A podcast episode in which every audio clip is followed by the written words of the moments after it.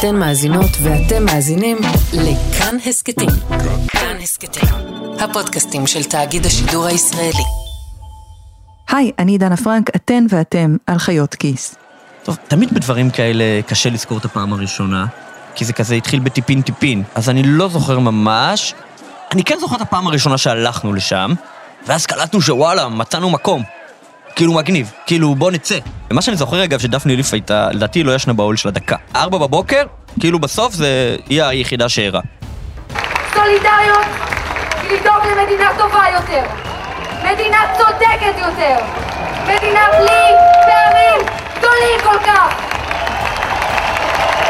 מספיק חיכינו, עכשיו תורכם. זוכר דיברנו איתה בארבע בבוקר, כאילו לא היה נראה שהיא, שהיא על השעון. התלהבתי כי היא כבר הייתה מפורסמת כזאת, ודפני ליף אז הייתה בשיא הסלביות, אבל כשהיא עברה בשדרה לא כל רגע אמרו וואו דפני ליף, כי, כי היא שם, כי כולם כזה הכירו. בפעם הראשונה מאז קום המדינה, אנחנו כולנו יחד. זו התנועה החברתית הכי גדולה מאז קום המדינה, והיא לא תפסיק ללכת!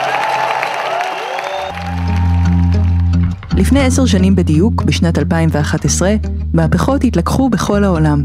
האביב הערבי התחיל את הגל, שהתפשט מתוניסיה עד ספרד, מיוון עד וול סטריט. בוקר אחד, ב-14 ביולי 2011, צצו כמה אוהלים בשדרות רוטשילד בתל אביב. המחאה בערה במשך שלושה חודשים, והתפשטה משם לכל הארץ. מאז הסיפור על ראשית המחאה, כמו גם על מנהיגי המחאה, הפך למיתולוגי, יחד עם הוויכוח האם היא הצליחה או לא. הפעם ניסינו להביא משהו קצת אחר. לא את האבן שפגעה במים, לא את מי שהקימו את האוהלים הראשונים, אלא את האדוות הסובבות. איך האירוע הזה השפיע על החיים של אלפי אנשים, גם כאלו שלא הפכו להיות חברי כנסת.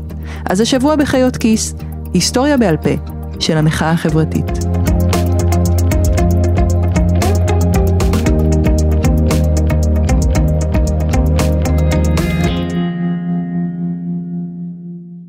קוראים לי מנדי גרוזמן, אני מגיש יחד עם אלי ביטן את התוכנית הבוקר, מנדי ביטן ברדיו כאן מורשת. 2011 אני זוכר אותה יותר אה, כשנת אה, תשע"א, והייתי אז אה, בחור בשלהי מסלול הישיבות החבדי. זה אומר שכאילו הייתי בתקופת שידוכים, כבר כאילו חברים שלי התחתנו וכזה. זו הייתה תקופה כזאת שקצת חיפשתי את עצמי אולי באיזשהו מקום, ואז החלה מהמהפכה, המחאה החברתית, עיר האוהלים.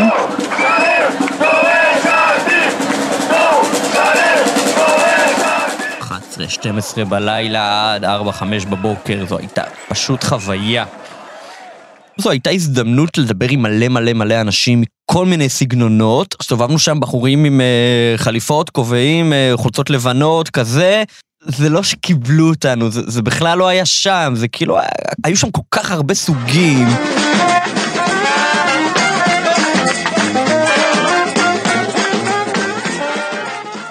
אני מקווה שזה יהיה מקורי ויתפוס ותצלמו ו- ויבואו אנשים. לא ימין ושמאל, לא עוד הפרד ומשול, נמאס מזה.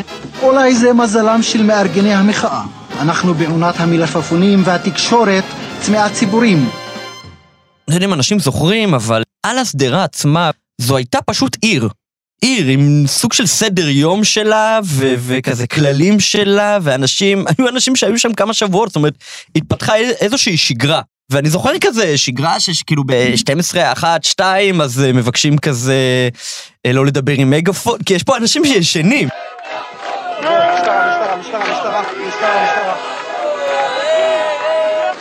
אנשים עבדו גם. אני מניח שלא היה שם יותר מדי אה, רואי חשבון ואנשים, את יודעת, עם אישה, שני ילדים וכלב. ומאזדה, אבל כן, היו שם אנשים שמלצרו, שזה, שהיה להם מה לעשות. אני ממש זוכר כל מיני פעילים, מרצים, כל מיני דברים כאלה, כל מיני אנשים, וכל אחד עם התיאוריה שלו והשיטה שלו, ואתה יודעת, היה להם כזה מדונה כזאת. אחרי כל השנים האלה, סוף להצגה. מה ביקשנו פה? בריאות, חינוך, דיור בר השגה, ושתפסיקו לסבן אותנו שהכל בסדר, כי לא! שום דבר מזמן פה לא בסדר. גם אנחנו שואלים לאן הולכים. מה המטרה שלנו? זה להכניס אה, לחוק, להכניס אה, התייחסות לדיור בר השגה, דיור לצעירים. יש פה הרבה מאוד שאלות, והרבה מאוד אנשים אומרים, טוב, מה אתם רוצים? ואני אגיד לך אישית, אני לא יודע, אני מדריך טיולים. אנשים כאילו הרגישו שמשהו לא לגמרי עובד, או שמשהו לא לגמרי תקין, ואז העלו מלא רעיונות. זה לאו דווקא היה שמאל כלכלי שם. זאת אומרת, להפך, היה שם גם ימין כלכלי שמדבר על מונופול, וצריך לתת יותר תחרות ו- ודברים מן הסוג הזה. בהיבט הכלכלי אני זוכר שזאת הפעם הראשונה שהבנתי שכלכלה זה לא מספרים, וכלכלה זה הרבה יותר מזה. דיברו על בריאות, דיברו על... אה, בכלל, מה זה כסף? לראשונה אני חושב שחשבתי אז מה זה כסף, מה הוא מבטא בכלל. כל השאלות האלה, הם, הצליחו מאוד, אה, מאוד להנגיש את זה, והיה ממש מרתק. היה ש... הייתה שם אווירה טובה, כמעט לא היו מריבות. תראי, אני זוכר שאיתמר בן גביר הסתובב שם, והיו שיחות שלו עם כל מיני חבר'ה קורעות מצחוק. אני לא זוכר אפילו פעם אחת ויכוח שם אישי כזה. לא זוכר. והייתי שם שעות, באמת, ביליתי שם ברצף, באמת, והייתי שם כמעט כל לילה הייתי בה.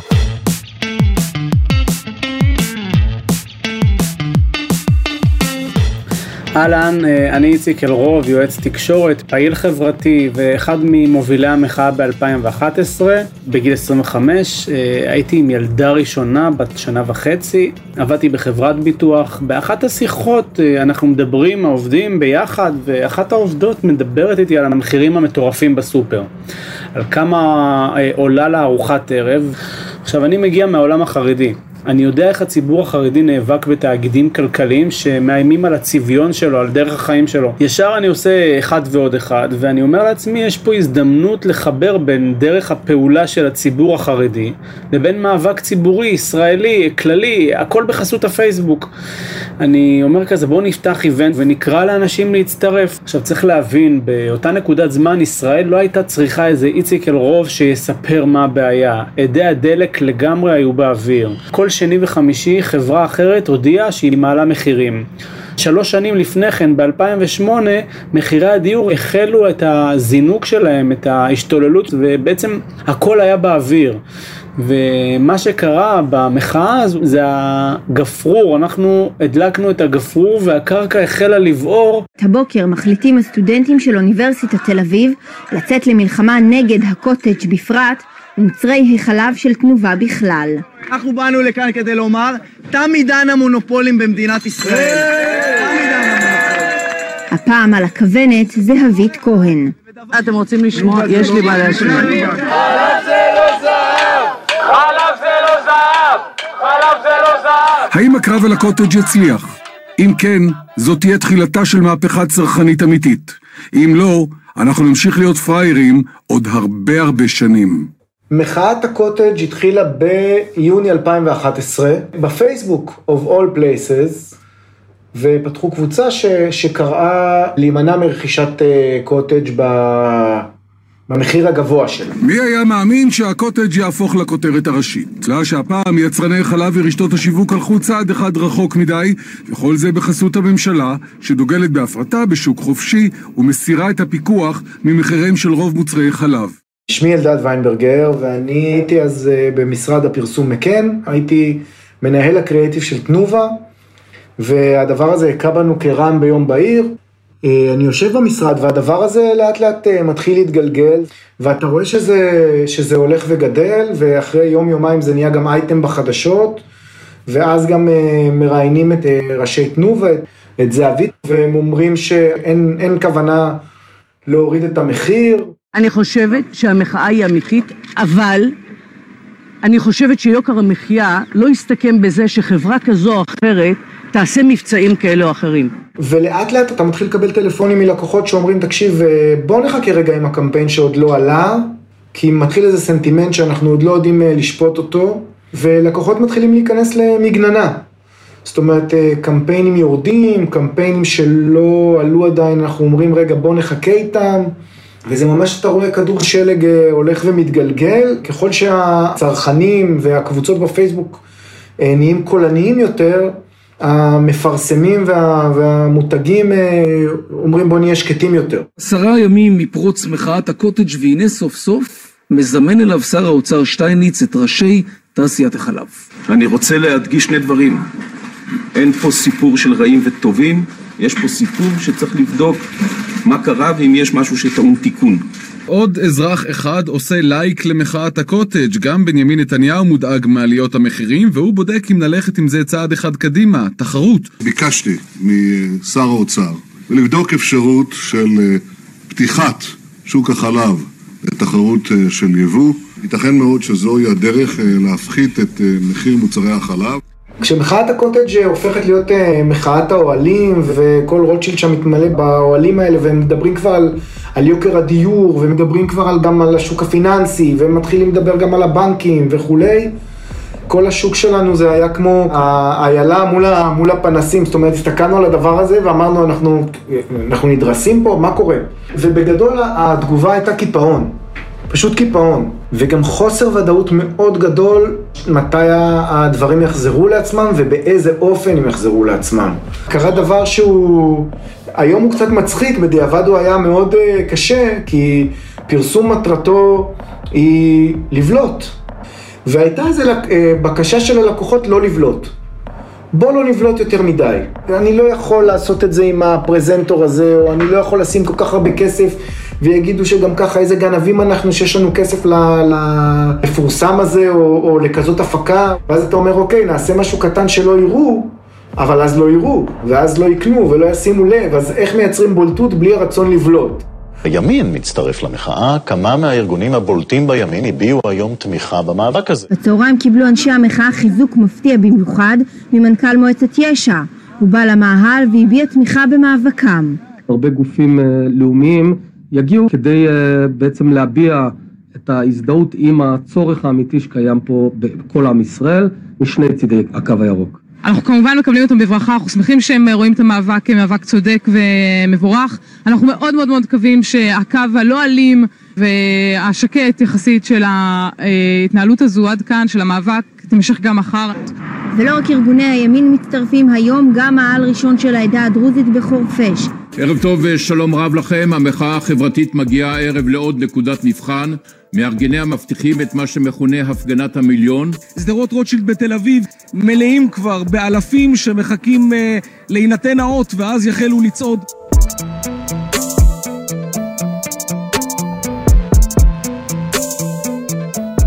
נעים מאוד, קוראים לי תום דרומי חכים. בקיץ 2011 הייתי אה, סטודנט אה, צעיר למשפטים, עבדתי באיזה בית תוכנה, באיזה הובלת פרויקט. אני חושב שכולם היו מעורבים ברוטשילד. לא היה אחד מסביבי כמעט שלא הלך להפגנות. התחושה הזאת של להיות שותף לאיזה נחיל אדיר, להסתובב ולפגוש חברים, ולהגיד, זה, זה סוף סוף קורה. פתאום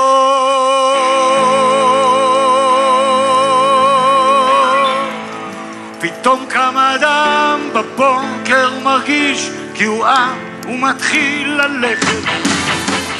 אני וחברים מסתובבים עם מין חיוך כזה ואומרים, האסימונים נפלו, התודעה הגיעה גם למקומות אחרים. ופתאום כל השיח גם היה מאוד, מאוד כזה. אני זוכר שזה היה מאוד, אה, וואו, סוף סוף גם הציבור יודע לדבר אה, כלכלה חברתית, או צדק חברתי, הטרנד שהיה אז בתור המושג החזק. אבל אה, שינוי כלכלי חברתי היה משהו ש, שבעבר היה שמור לכל מיני מהפכנים וחבר'ה של אה, תנועות נוער, פתאום הפך להיות מיינסטרים, כולם מדברים על זה, וגם כולם מוכנים ממש להיות שותפים לדברים שמשנים דברים במציאות. ואני זוכר שבאחת אה, מאיזה, באיזה חתונת שישי, באותו קיץ אה, התגלגלה השיחה על מה הדבר הגדול הבא שאנחנו צריכים לעשות. אה, והתשובה שנתתי הייתה, אולי אנחנו צריכים להקים בנק קואופרטיבי. ואז התנענו את אופק, ובאותו חודש הצטרפו בערך אלף איש. זה לא משהו שציפינו לו, היה צפוי, היה, ראינו אותו ב... זה לגמרי בעקבות אותו קיץ של 2011. אני אחד המייסדים השותפים להקמת אה, אופק, ובחמש השנים האחרונות אני משמש כמנכ"ל אופק. לפחות בחלקת האלוהים שלי, המהלך הצליח. והמהלך הזה הצליח באופן ישיר ומחובר למחאה החברתית, לזה שאנחנו היום אומרים בואו, צריך לעשות שינוי בבנקאות, צריך לעשות שינוי במערכות הפיננסיות, ולאנשים זה מחובר מהר מאוד, והם גם אומרים, אני בפנים, אני מצטרף.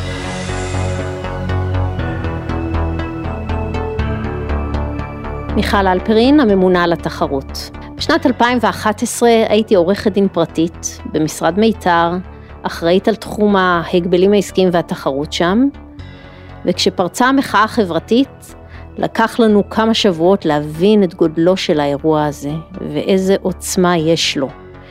היה בו משהו כמעט מרגש, בעיקר מכיוון שזה סחף המונים, אבל באפס אלימות, בתחושה שאנשים יוצאים לרחובות במחאה חברתית אמיתית, ובלי שהדבר הזה עובר להיות משהו שהוא חוליגני או בלתי נעים. אני במשרד מיתר ייצגתי את אה, עולם העסקים, שבמידה רבה מאוד נגדו הופנתה המחאה החברתית. ובמשרד, את זוכרת מה היה הדיבור? במשרד הסתכלו על התופעה הזאת, אני חייבת להודות, די בהשתאות. אה, באופן מדהים ביותר, למרות ששותפי משרד מיתר לא כוללים את העשירונים הנפגעים מיוקר המחיה, לא הייתה תחושה שהם שונאים אותנו. היית בהפגנות או שרק צפית בטלוויזיה? לקחתי את הילדים כדי לראות איך נראית מחאה חברתית, איך נראים האוהלים שפרוסים ברוטשילד, אבל לא כמשתתפת פעילה. מחירי הדיור עולים כל הזמן, אבל המחאה החברתית של 2011 דווקא בכיוון של דעיכה מתמשכת. אנחנו יותר מדי נחמדים!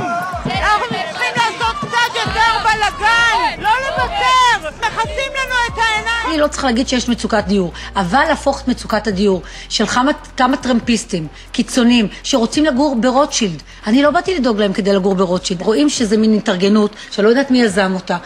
אה, ערב אחד מתקשר אליי איזה עסקן, אומר לי, אה, איציק, תקשיב, יש איזה תורם מיליונר שרוצה לממן לכם את כל המחאה, הוא מתרשם מכל מה שאתם עושים, אבל הוא רוצה לדעת מי הרב שמשפיע עליך.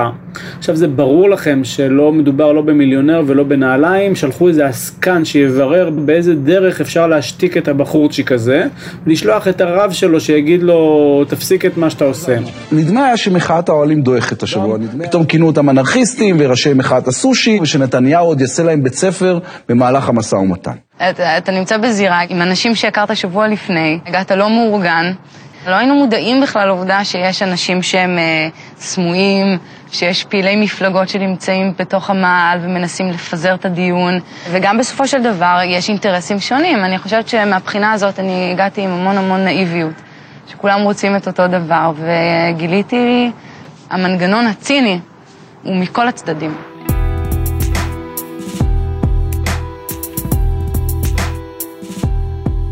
בהסתכלות אחורה של אה, עשור אחורנית, אנשים מנסים להבין אם המחאה הצליחה או לא. לדעתך?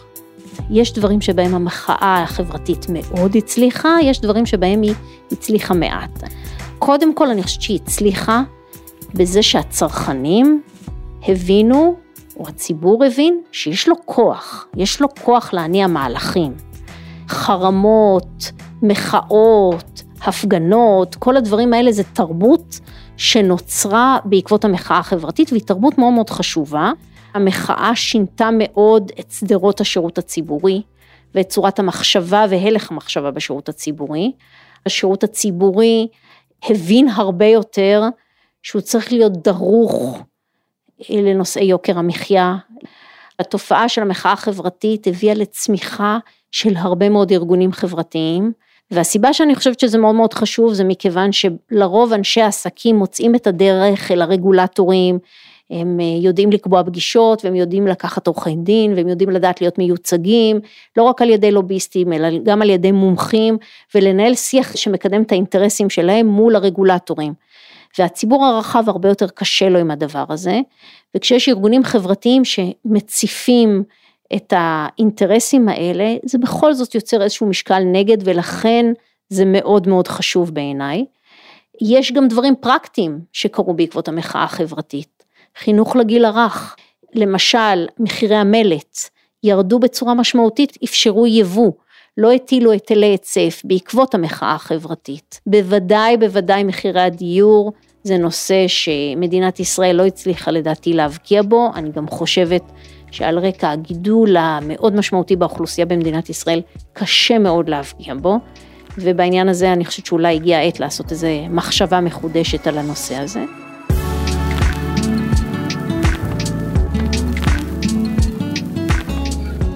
אני אדיר יונסי, ב-2011 אני עדיין הייתי חייל, וראיתי את כל המחאה הזאת ככה מתחילה ו- ומתהווה תוך כדי השירות הצבאי. ראיתי את הדור שהוא נקרא לזה עשור מעליי, והבנתי שברמת החיים שלהם הם לא מצליחים היום לרכוש דירות. שיש איזושהי בעיה שהמדינה לא מטפלת בה, ו... וזה איזושהי מצוקה שאני חושב שגם המדינה לא תצליח לטפל בה.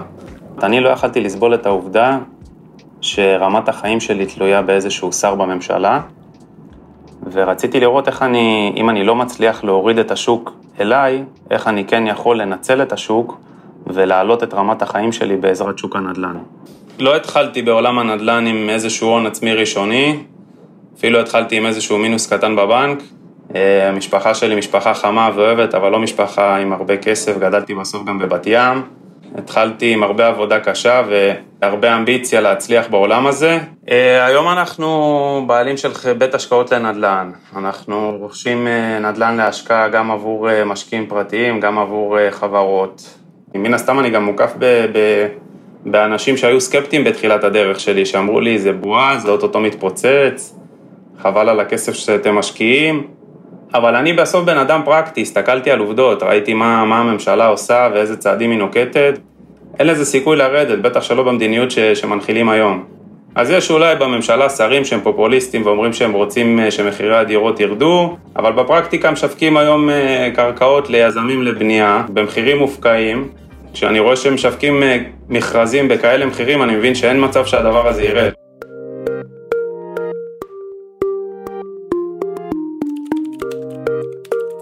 אני רויטל לן כהן, אני בת 50, נשואה לעידו ואימא של אלעד ומיקה. קיץ 2011 היה עבורי קיץ מכונן.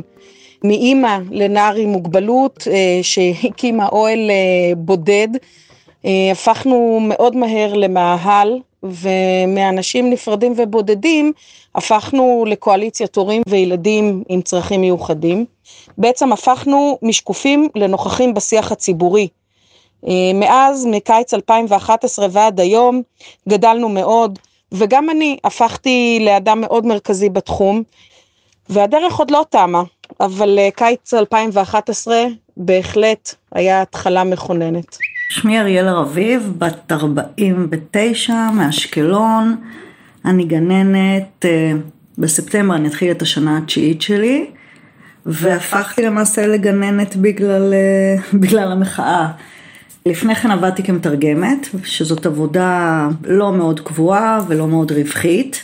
הייתה לי כבר ילדה אחת, אני אם יחידנית, והבנתי שאני רוצה מקצוע שיהיה יותר יציב, יותר קבוע. בגלל אה, טרכטנברג נפתחו שנתיים אחר כך מאות גנים חדשים לגיל הרך והיו במצוקת גננות אה, די גדולה ובכל הארץ היו אה, תוכניות הסבה כאלה, הצטרפתי לאחת מהן וזהו, יכול מאוד מאוד להיות שבלי המחאה ההיא בכלל לא הייתי מגיעה לעבודה הזאת. נועה פלשקס, בת 38, מאיירת ומעצבת דיגיטל, מרצה בשנקר וכתבת הארץ לענייני גיימינג. כשהמחאה החברתית התחילה, הייתי בדיוק שנתיים אחרי התואר הראשון, ועוד ניסיתי להבין לאיפה אני שייכת מבחינה תעסוקתית. והיא נגעה בדיוק במה שהטריד אותי, בפחד שאני אף פעם לא אוכל להרשות לעצמי דירה.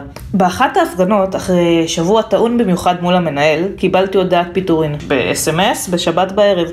וההודעה הזאת, ביחד עם התסכול של ההפגנה הצפופה, גרמו לי להבין שאם אני לא יכולה לשנות את העולם, אני יכולה לשנות את עצמי. ובבוקר שלאחר מכן נסעתי למס הכנסה ופתחתי תיק כעצמאית. מאז ועד היום לא חזרתי לעבוד כשכירה, ואני מאוד אסירה תודה למחאה. שמי שירי פרציגר, היום אני ה-CMO של סטארט-אפ בשם Reflect Innovation, אבל לפני עשר שנים הקמתי והובלתי את צוות שיתוף הציבור והרשתות החברתיות של ועדת טרכטנברג ביחד עם אורן צוקרמן. ובפעם הראשונה אני חושבת עשו בארץ שיתוף ציבור אמיתי דרך רשתות חברתיות, כמו שאני תמיד חשבתי שצריך לעשות.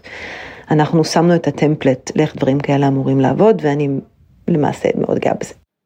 אני מאיר מרקוביץ', בן 44, אב לחמישה מצור יגאל, עוסק בניהול פיתוח תוכנה. אז בהתחלה התחברתי מאוד למחאה הזאת, כי גם לי זה הרגיש מוזר שמחירי המזון בישראל פשוט יקרים מדי. בתוך זמן קצר המחאה שינתה צורה, הפכה למחאת צדק חברתי, איך אומרים, פה חשדתי. בעצם בעקבות המחאה אני יודע להגדיר את עצמי כליברל קלאסי, או מה שאחרים קוראים לו קפיטליסט, קפיטליסט על מלא. יותר מאוחר גם נכנסתי לפוליטיקה בבית היהודי, ומאז אני דוחף את כל הפוליטיקאים שאני מכיר לצמצם את אה, מעורבות המדינה בחיי בכל המישורים. אז אה, אם יש לי השפעה כלשהי על הפנייה של בנט ושקד ימינה, אז אה, מאוד משמח אותי. אני נעמה לזימי, בת 35, גדלתי במגדל העמק ואני גרה היום בחיפה ואני חברת כנסת מטעם מפלגת העבודה.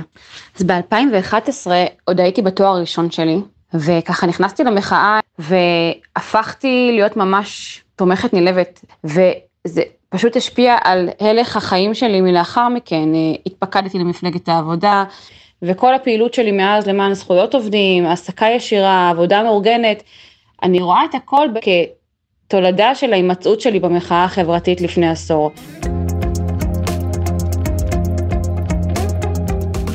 הישראלי משלם יותר על מוצרים ויותר על שירותים. יש פה בעיה של יוקר המחיה שנובע מחוסר תחרות מספקת. אני יכול לדבר רגע על השאלה אם היא הצליחה או לא? אתה יכול, כן, לגמרי. התנהלו על זה ויכוחים לאורך השנים, ואני תמיד uh, בתוקף מהצד שהיא מאוד מאוד מאוד הצליחה. האם זה בפועל הצליח להשפיע על אנשי הממשל? אולי לא, וזה כישלון שלהם. אבל המחאה הזאת הצליחה להשמיע קול א', לא רק באותה נקודת זמן. כאילו, זה היה 2011, המערכת הבחירות הראשונה הייתה 2013, כולנו אז מפלגה של הראשונה, הדגל שלה הוא כלכלי הייתה אז. יאיר לפיד, זה גם אז הוא צמח. יש עתיד הייתה ונשארה הביטוי החזק, האותנטי והעקבי ביותר של רוח המחאה. אפילו בנט של אז דיבר הרבה כלכלי, זו גם הייתה הפעם הראשונה שהוא נכנס, זאת אומרת, פתאום זה נהיה דיבור. ואז ש"ס ממש עשתה קמפיין חילוני כמעט, קמפיין השקופי. שואלים אותי, מי הם בדיוק השקופים? ואיך אנחנו בש"ס מתכוונים לעזור להם? לפיד וכחלון נלחמים למען מעמד הביניים. ש"ס הולכת לדאוג למיליונים שמתחת למעמד הביניים. וממש דרעי הגדיר את זה, והוא אמר, היום מה שתופס זה, זה חברתי, וכל אחד צריך להיות חברתי, והם קצת התחפשו כחלונים, כאילו, והם קצת אפילו הורידו את הרב עובדיה כזה כסמל של הקמפיין, ומאז, ולדעתי עד היום, הביטויים שהיא טבעה, הם ביטויים שקיימים בשיח. ונראה לי שזו הצלחה מטורפת. אתה זוכר את הסוף של המחאה? כמו שהתחילה כזה בעצלתיים, אז היא גם כזה הסתיימה בגסיסה איטית. היו לי כזה שני אוהלים, זה היה כזה כמו... כמו סוכות אחרי החג. סוכה אחת כבר פירקו, סוכה אחת עוד לא. פשוט נמוג. גם הגיע החורף נראה לי, וכזה, זה גם היה קשור, וזהו, אני המשכתי בחיי, וכולם המשיכו בחייהם. הקיץ הזה התעוררנו, וסירבנו להמשיך לצעוד בעיניים עצומות אל עבר התהום. הקיץ הזה פתחנו את העיניים. לא.